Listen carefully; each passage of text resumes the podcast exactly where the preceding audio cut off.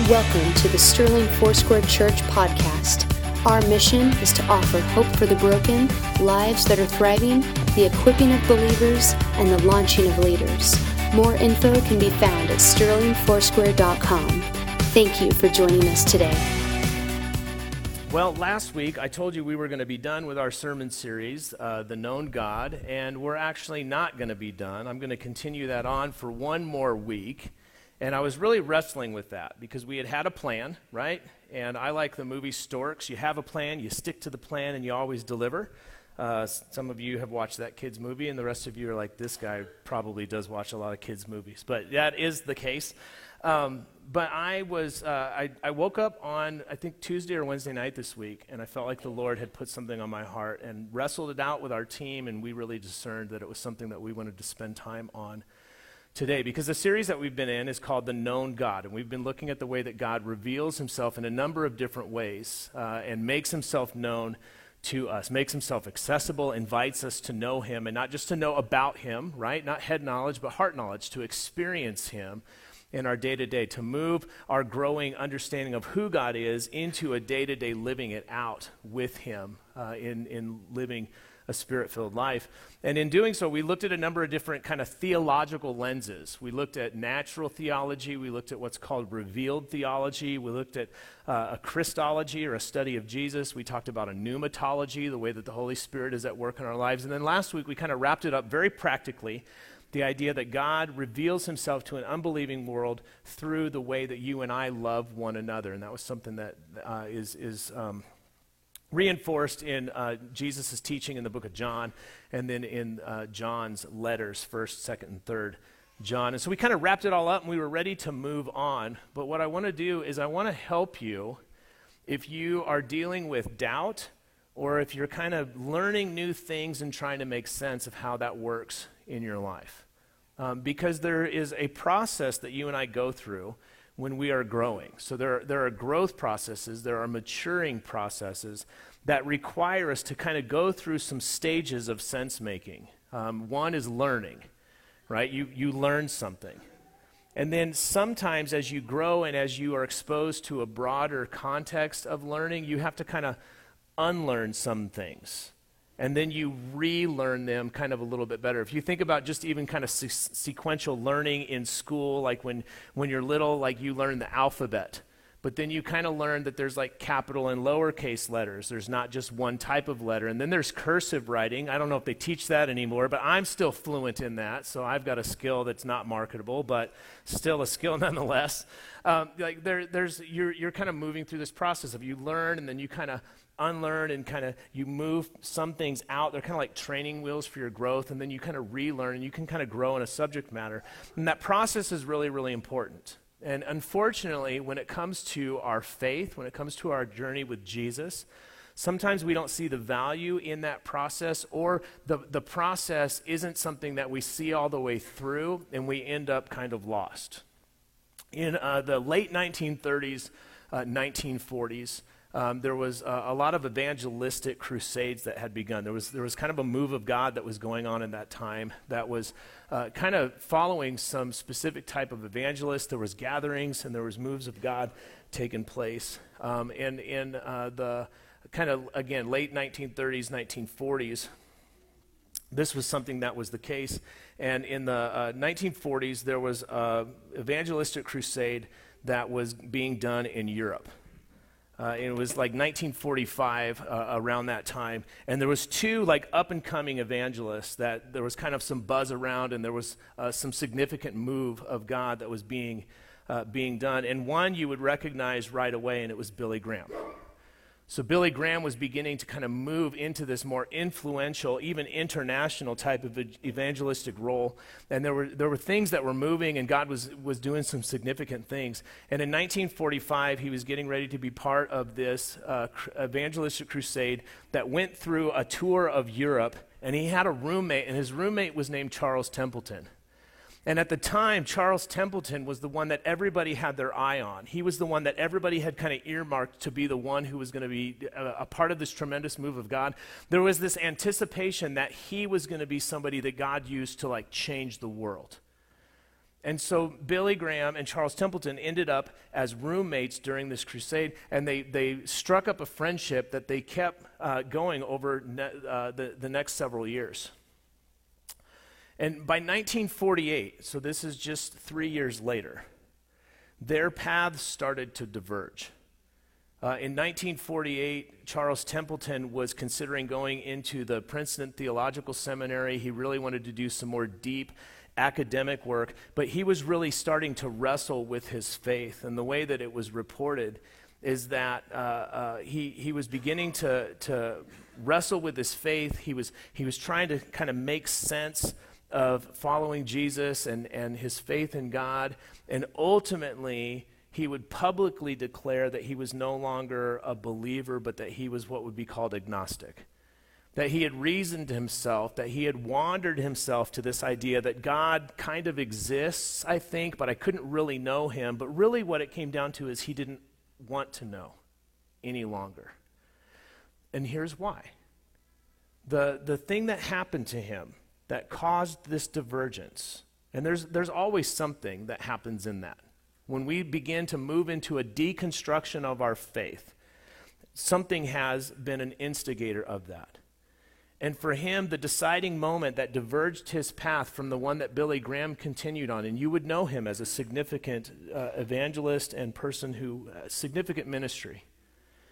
The, the diverging path began for Charles over a magazine cover.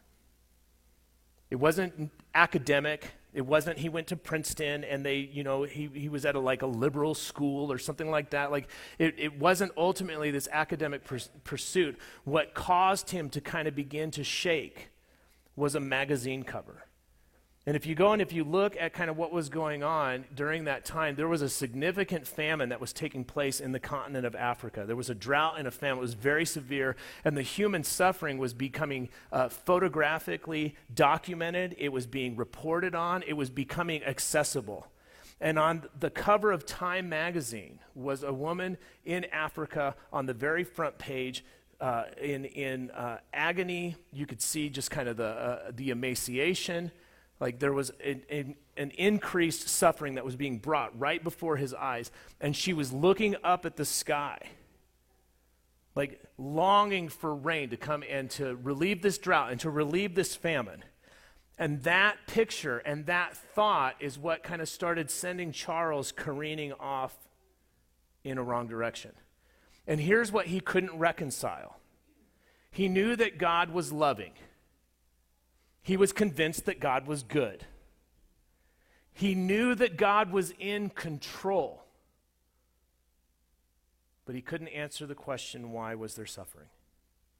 If God is loving, if God is good, if God's in control, if God can cause the rain to fall, then why wouldn't he? And that kind of that misalignment, that experience that was now in color in front of him, where it used to be we could just live in isolation about the problems in the world. And that's only become more pronounced for you and I, where every day we can know of every injustice and human suffering uh, anywhere on the globe with just a click of a button now. This was a new thing for him, and he was wrestling out. Okay, what I'm experiencing is I'm seeing something that doesn't line up with what I believe about who God is and how I would believe Him to be at work in the world. And that misalignment caused him to begin to deconstruct his faith but he never reconstructed it. It was an opportunity for growth, it was an opportunity for maturity. And instead, it became his experience that he kind of wandered away. What's really interesting is at the end of his life, I think he was 82, 83, something like that, towards the end of his life, somebody came and sat down and interviewed him and kind of wanted to make sense of kind of where his journey kind of went in that direction and how he ultimately got there. But they asked him a question at the end that was really interesting. They said, If Jesus was here, if he was in the room with me as I interviewed you, what would, what would your thoughts be? What would you say? And one of the most poignant statements that he made was this I miss him. And he broke down emotionally and began to, to, to cry a little bit. And then he got himself composed and said, Enough of that, and kind of redirected the thing on. And what you see, so what you see at the end of his life is this he, he had an affection for Jesus. He had a longing for Jesus. He, he loved Jesus. But he could not reconcile what he saw and experienced with what he had already learned and believed to be true about God. And because he couldn't reconcile that, he ended up in a place where, in many ways, he was just kind of lost. And so, what we're going to talk about is I want to talk about this morning how do you reconcile those things for yourself? Right? How do you reconcile moments and experiences in your life that are disappointing, where what you experience seems to suggest something that is not true about God, or suggests something that you wouldn't suppose of Him? For most of us, it starts with like a moment of uh, disappointment or doubt. What, what, what do we do with those? Because what happens is they begin to initiate a process of deconstruction where you are considering what you've learned, and now you have to kind of take it apart and kind of make sense because this new experience or there's new um, uh, this new knowledge or kind of this new thing that has been introduced into your life. And I, I want to suggest to you that when you have those moments, and there's positive and negative ones, I'll touch on that this morning. It's not always trauma. But when you have those moments, it's an invitation, it's an opportunity for you to grow and mature in your faith. It's an opportunity for you to grow and mature in your relationship with Jesus. And if you will go through the process, if you will go through the process, you will come out on the other side a more mature man of God or woman of God as a result. You'll have a deeper, more meaningful relationship with God because you've grown and because you've learned. And that's the danger with a deconstruction process. It's, a, it's the danger of a growth process or a maturing process is many people have a tendency to once they begin the process, they don't see it to completion. They end up kind of lost in, in a sense. I've had a lot of friends who have gone into theological study, and as they began their study, there's this broadening questioning of kind of what is, and there's this deconstruction of what's taking place. And if you don't keep your feet on Jesus, and if you don't kind of keep a narrow compass heading, it can be easy to just kind of end up lost. And I've watched my friends argue themselves out of their own faith. But likewise, what's interesting is you can find time and time again individuals who have pursued courses of study, who have already uh, begun their processes of being opposed to the things of God, who have actually reasoned themselves into faith. Like, how does that happen?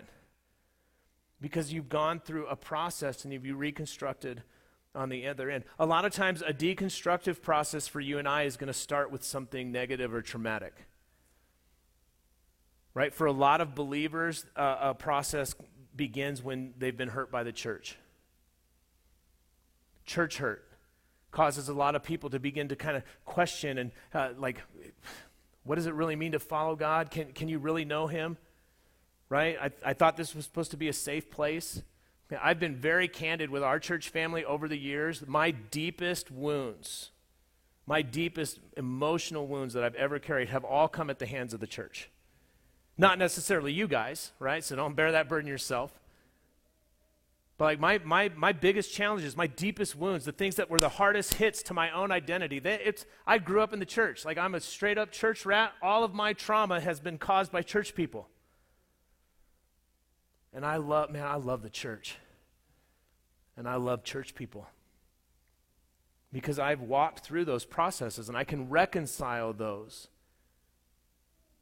There's a, there's a way to walk through those. The other thing that can happen, though, is you can have a new experience that you're like, I don't know what to do with that. We have people uh, often, this is their experience when they come to our church, and maybe this is yours where when they, they came to our church and they're just like, man, I'm just going to check this out, or maybe I'm going to re engage in this church thing. Or maybe it's like, man, I've been out of it for a while, or I'm searching for something. And they've described it this way when I came in to worship, something felt different. That there was something about their time in worship, their time in the presence of God, that was so palpable. It was so tangible. They were just like, what's going on here? Like there's times where you have an experience with God, whether it's corporately or whether it's privately, a moment in prayer or a, a, place where the Lord would speak to you, or a time where His Word comes so alive, it's as if you're having a dialogue or a conversation with Him, and you're like, Whoa, wait a minute, this is new. What, what do I do with that? And so, all of these moments, whether they're positive experience induced or whether they're negative or traumatic, they're all an invitation to begin to try to make sense of what's going on. And if you're going to grow, if you're going to mature, then you're going to go through a process where you take what you've learned and you kind of deconstruct it and you unlearn and you kind of get the chaff and the extra stuff that's been added to it out of the way and then you relearn with more certainty what is true and you come out more mature on the other side.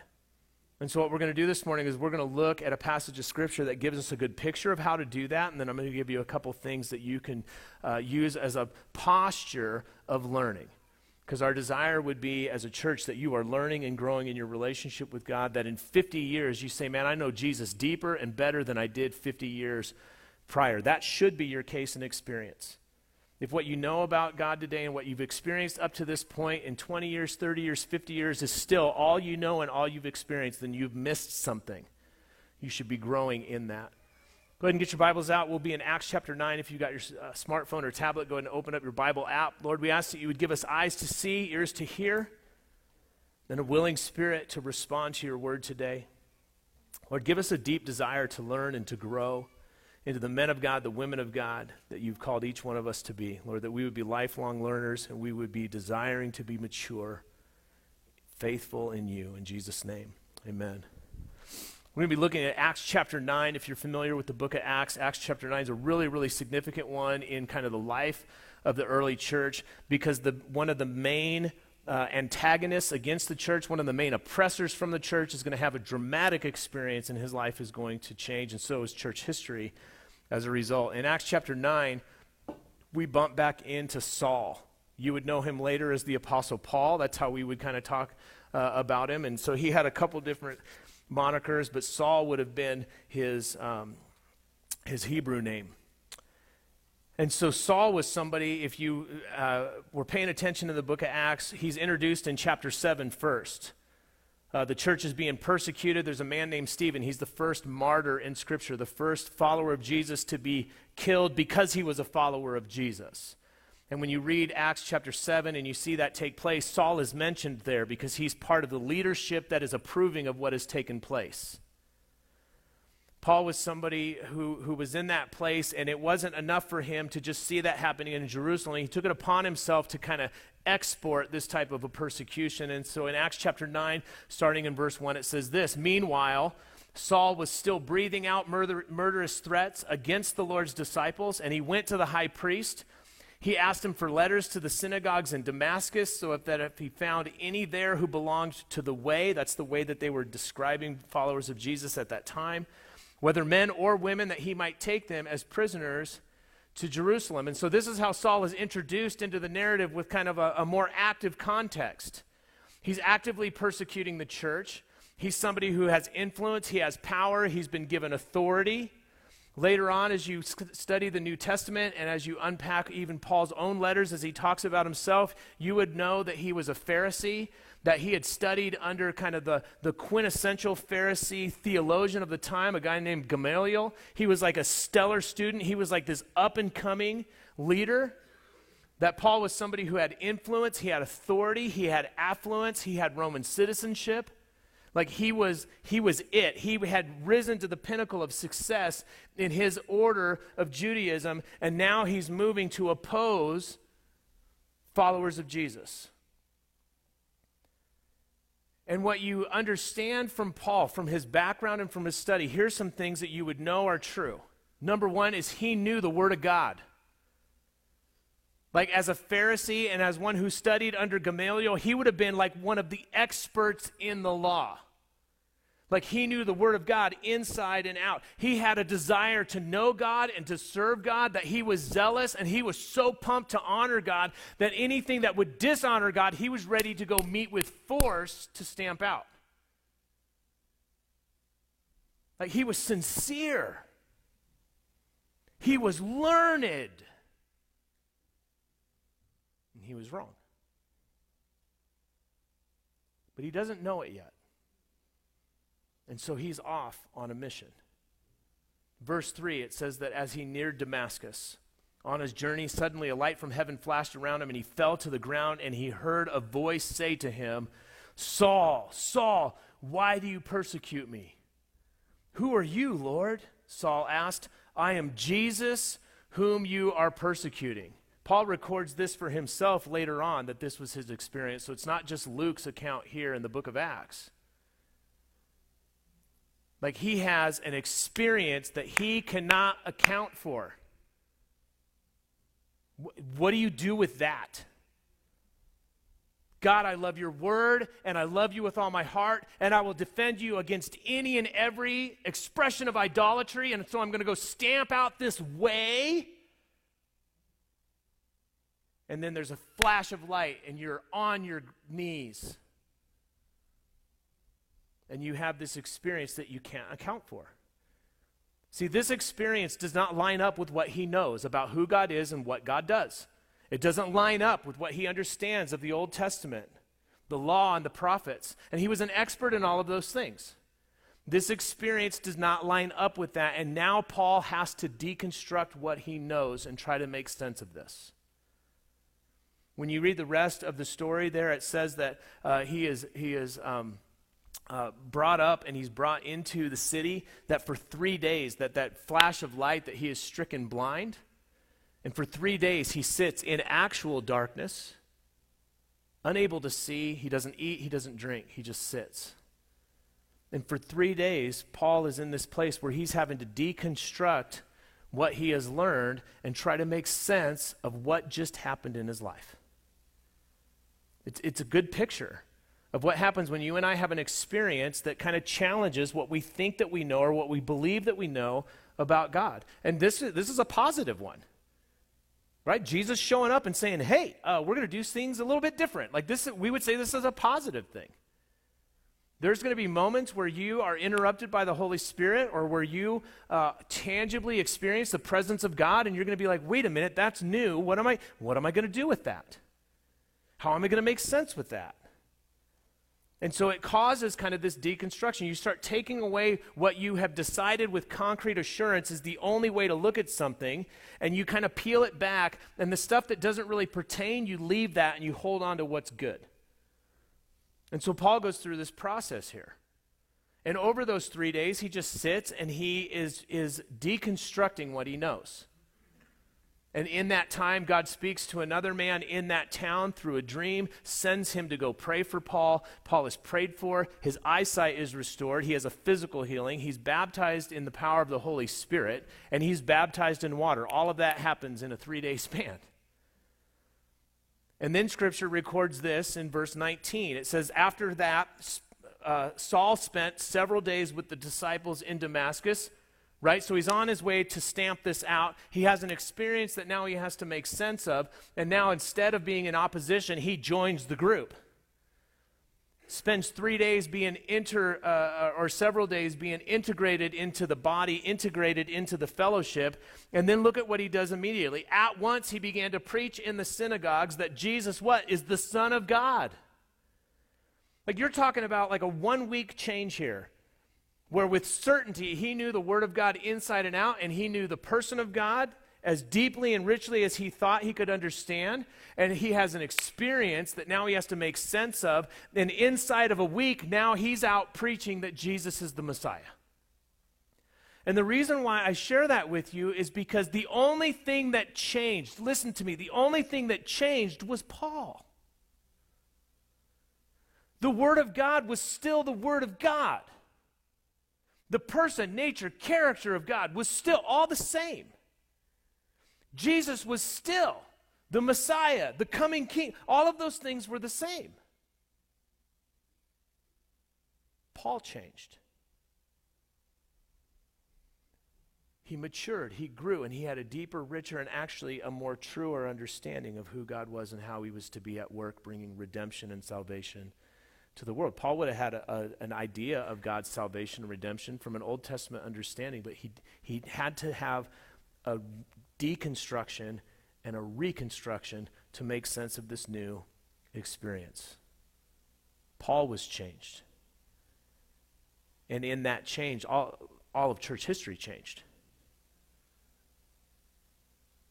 And so for you and I, the, the encouragement and then the, the practical things I'm going to give you is to not shy away from those moments. See, sometimes we feel like if we have doubts, if we're disappointed in God, if we've got questions or things that are experiences in our life and somehow that they're unreconciled at this point, we feel like that suggests that we have little faith or no faith or there's something wrong with us. Can I tell you, if you're going to grow, if you're going to mature, you have to be curious, you have to be a learner. You have to unlearn some things that have been kind of brought into your understanding of who God is because they were placed there not by Him and they're not good reflections of who He is, but they've been brought in by your tradition, they've been brought in by your religious experience, they've been brought in by your own hurts and your own pain.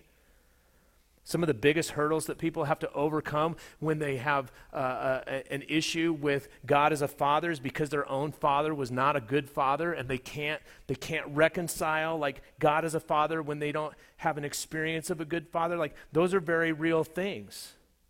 But listen to me God is not afraid of your curiosity, He's not threatened by your doubts, He's not somehow shaken by your uncertainty in all of those things, he invites you to come and know him, to come and experience him, to come and use any and every of the lenses that we talked about in the prior weeks to, through his word and the leading of the Holy Spirit, to make sense of what you've experienced and to take away the stuff that doesn't need to be there anymore and to be relearning deeper truth about who he is. For you and I to grow into the men and women that God has created us to be, we have to go through these processes that are initiated by these types of disruptive moments. Some of them are positive, some of them are negative, but each one is an opportunity for you to learn and grow. And you've got to learn, unlearn, and relearn. It's called deconstruction and reconstruction. And if you'll lean into the process, you come out with a greater certainty and a greater assurance on the other side. And if you don't, you can get lost like Charles who at the end of his life deeply loves Jesus, but feels really far from God because he could not reconcile what he believed about God and what he saw in the world. And there is a way to reconcile those things. It often creates a, an ability for you to hold truths in tension that are simultaneously both true. It moves you from black and white thinking to being able to hold tension in space. There's a way to get there. But this morning, I want to give you three things that are helpful. I'm going to give you one thing that you need to know to learn, one thing that you need to be kind of learning or uh, doing to unlearn, and then how to relearn. Okay, so the first one is this learning requires willingness and curiosity. Right? Have you ever like tried to teach your kid to learn something and they just they're not having it? Do they learn it? No. Do you learn anything? Maybe patience, but probably no. right? Like you, you, can't, you can't force that to happen. And for you and I, if we're going to learn, if we're going to grow, if we're going to mature, if we're going to sense make of an experience that's disruptive to our orientation of who God is and how we believe He's supposed to be at work, we have to have a heart that's willing to learn. Psalm 119, verses 9 through 12, the psalmist writes this. He says, How can a young man stay on the path of purity? How can I, how can I keep myself on the straight and narrow? How can I keep going in the right direction? By living according to your word. Talked about this in our revealed theology message. I seek you with all my heart. I do not let uh, do not let me stray from your commands. I have hidden your word in my heart. There's a priority for God's word. But then look at this, verse 12. It's so important. Praise be to you, Lord. Teach me Teach me your decrees. If you go and read this psalm on your own this week, you'll find that statement, teach me, that cry, that invitation, a dozen times in that psalm. 12 different times in that psalm, the writer says, Teach me, teach me, teach me, teach me. I love it. I want to know it. I want to know it more. Teach me. Teach me what to do with it. Teach me how to apply it. Teach me how to understand it. Teach, teach, teach, teach, teach. There's another place where it, it weds the idea of God, teach me to show me how to live it out with your Holy Spirit. And part of you and I learning and understanding and making sense of our experiences is getting back to where we're rooted on something solid like God's Word and we're allowing the Holy Spirit to help us process it. Because again, remember, Paul knew the Word of God. But his conclusion and application and the way that he was living his life was wrong.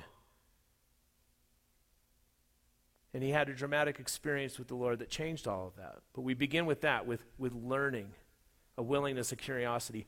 Unlearning Unlearning requires this it will require an openness to assessment. That's a nice way of saying you've got to be open to the Holy Spirit calling out your blind spots and letting you know that you're wrong. In Psalm 139, verse 1, it says, You have searched me, Lord that you know me. There's this, this declaration that God knows us wholly and completely. If you read the rest of that psalm, it'll begin to talk about how He uh, has plans and purposes for you before you were born, that He knit you together in your mother's womb, that there was all of this stuff about you that He knew before you were even created or formed. And as you get to the end of the psalm and as it closes out, there's like this prayer and there's this invitation that says, This search me, God, and know me. Know my heart. Test me, know my anxious thoughts. Like, God, God, come and do an audit on my life. Assess me. Show me what's really true, what's really going on here. Unlearning requires this. It, re- it requires a humility and a willingness to have things kind of taken out of your life. And if we're not comfortable with that, if we think that somehow that that means that we don't have faith or we don't have certainty, like you'll balk at that. And you won't change, you won't grow. You'll actually grow more self-sufficient. You'll kind of close in. And you, you won't be able to move into anything new that God's doing in your life. I remember a gentleman at a, a church when I was a very young youth pastor we were bringing our, our youth worship team and, and we were able to, to lead worship. We called it Big Church. You guys are Big Church now. I get to be part of Big Church now. But we had our youth team coming in and we were leading worship for Big Church. And I remember one, uh, one Sunday night after service, a gentleman who was on our church council came and just kind of cornered me and wanted to, to talk me out of having a, a, a young man who was playing drums. He said, I don't know, I don't know why you have a drums up there. And I, I was like lost. I don't know if you would be. Maybe your experience would tell you where he's going. But he said, I don't think that you should have drums up there. We shouldn't be using drums. Drums is the devil's music. Uh, and I was confused. You know, Psalm 160 tells, Psalm 160 says, Praise the Lord with, and there's a whole litany of instruments that are listed there, and says, Everything that has breath, praise the Lord. And I was just like, was just like, hey, Psalm 160. And I said, and the timbrel there, the timbrel was a hand drum. Do you know what that is? And he was like, no, that's not what it means. And like, he, he couldn't hear it. Like he had grown up in a really conservative church where that was kind of the view. Not necessarily scriptural, it was certainly just stylistic, and it was something that was held in some social platforms, but it was like he never was able to deconstruct that and make new sense. There was an unwillingness to learn or unlearn. Takes humility to say, hey, you know what? The way that I prefer it isn't really the way it has to be. It's just the way that I like it. But it's in humility and deference that we grow, and then we make room for others to grow with us and around us. And then the last one, you've got a you, learning requires a willingness and curiosity. Unlearning requires an openness to assessment. Relearning requires a desire to change a desire to change. And we often resist this. Sometimes because we don't want to change and we want things to stay the same. Sometimes it's because we're comfortable. Sometimes we're afraid that change means that somehow our faith is too little or we're losing our faith. And I tell you that that's not the case. God's not afraid of your questions, your doubt. He's not afraid of your process of deconstruction and reconstruction. In fact, He invites you to do that with Him so that you come out with a deeper and stronger faith on the other side. There's a place in Scripture where Jesus invites a little child to come and sit on his lap. He's teaching his disciples and those who are listening an object lesson. He's talking about being great in the kingdom of God. And then he goes from that idea of just being great to just even having access to it. And he has this little child come and sit on his lap, and he tells those who are hearing, he says this He says, Unless you become like this little child, you will not see the kingdom of God. Now, we think of that sometimes as like, okay, if I'm not a child, then I don't get to go to heaven. Like, that's not what he's talking about there. But there's something about being childlike that gives us eyes to see and perceive and recognize the kingdom of God. And you'll hear people say this that we need to have childlike faith. This idea of approaching through humility and curiosity. Children love to learn. Not always what we want to teach them. Usually they learn our habits, right, from watching us parents. Like sometimes you've been outed at the grocery store because your kid said something that they heard you say. You're like, "Where'd you hear that?" Must be your uncle or something else, right? Pass it on. Like they, they naturally want to learn. They're curious. Right? Toddler years, why, why, why, why, why, why, why, why, why, why, why, why, why, why, why, why, why? Just because. So you and I are called to be childlike in that way. But I want to I want to say something, and you need to hear this. There is a difference between having childlike faith and having immature faith. A childlike faith will be a faith that wants to learn, is willing to unlearn, will relearn, has a grow, like, I want to grow, I want to become, I want to go. An immature faith will resist that.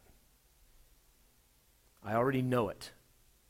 I'm going to seek out people who just know what I know, and we're all going to talk about what we know and about how other people don't know. There's a difference between childlike faith and mature faith, or an immature faith. And the Lord's desire is that your childlike faith would grow you into maturity. Church family, if you would stand, worship team, if you would come forward. We're going to take an opportunity to respond in a couple different ways this morning.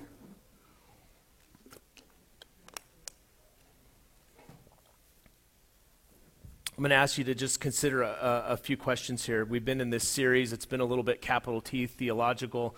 We've been kind of unpacking some big ideas. And before we exit, I just wanted to make sure that you had some things in your hands so that you wouldn't get lost as you make sense of your experiences, as you make sense of your relationship with the Lord. And we're going to start with that. And my first question for you this morning, just to consider as we close, is, is what experiences have you had that have caused you to doubt or have challenged your thoughts about God? Like to think about those and to kind of bring those to the surface. Don't shy away from those. God's not afraid of your questions. He's not afraid of your doubts. He's not going to cast you out. And in fact, He would invite you into a dialogue with Him. He would invite you to search His Word and to allow His Spirit to search your heart, and that you would come to resolutions on those, that you would come to uh, um, uh, conclusions on those things. You know, some of those things that may have caused doubt or challenge for you would be uh, difficulties. They're going to be traumatic experiences. It's going to be church hurt. It's going to be injustice that you see in the world. It's going to be stuff that when you see it and you recognize it, you're like, that's icky, that's wrong, and I just, I don't know how to reconcile that with God being in control or God being loving. Like, you're going to have to wrestle those things out, but lean into that. Don't shy away from it. Move through the process and come out with certainty, come out with clarity. Childlike faith is simple, it's confident, it's assured, and it's unwavering as it learns. It's not a, it doesn't waver because it's learning, it's growing as it's learning. For some of you, it's going to be you've experienced the moments of God's presence and you're not sure what to do with that. There was a challenging scripture that you came upon and you hadn't read that or it hadn't hit you that way before and you're trying to sense make with that or you've seen a miraculous healing or a miraculous provision, or you've contended for that and have not seen it yet. Like these are all moments for you to embrace as opportunities to grow and mature in knowing God. Lord, would you invite us into those moments, to those places? Lord, as my friends would bring to their hearts and minds attention those experiences, those questions, those doubts that have kind of caused them to be in this place of needing to deconstruct what they think that they know in order to know with more clarity and more certainty the truth. Lord, would you give us courage to lean into that? Would you give us a certainty of our faith to go into that in a partnership with you? That we would be honest with you and others and that we would move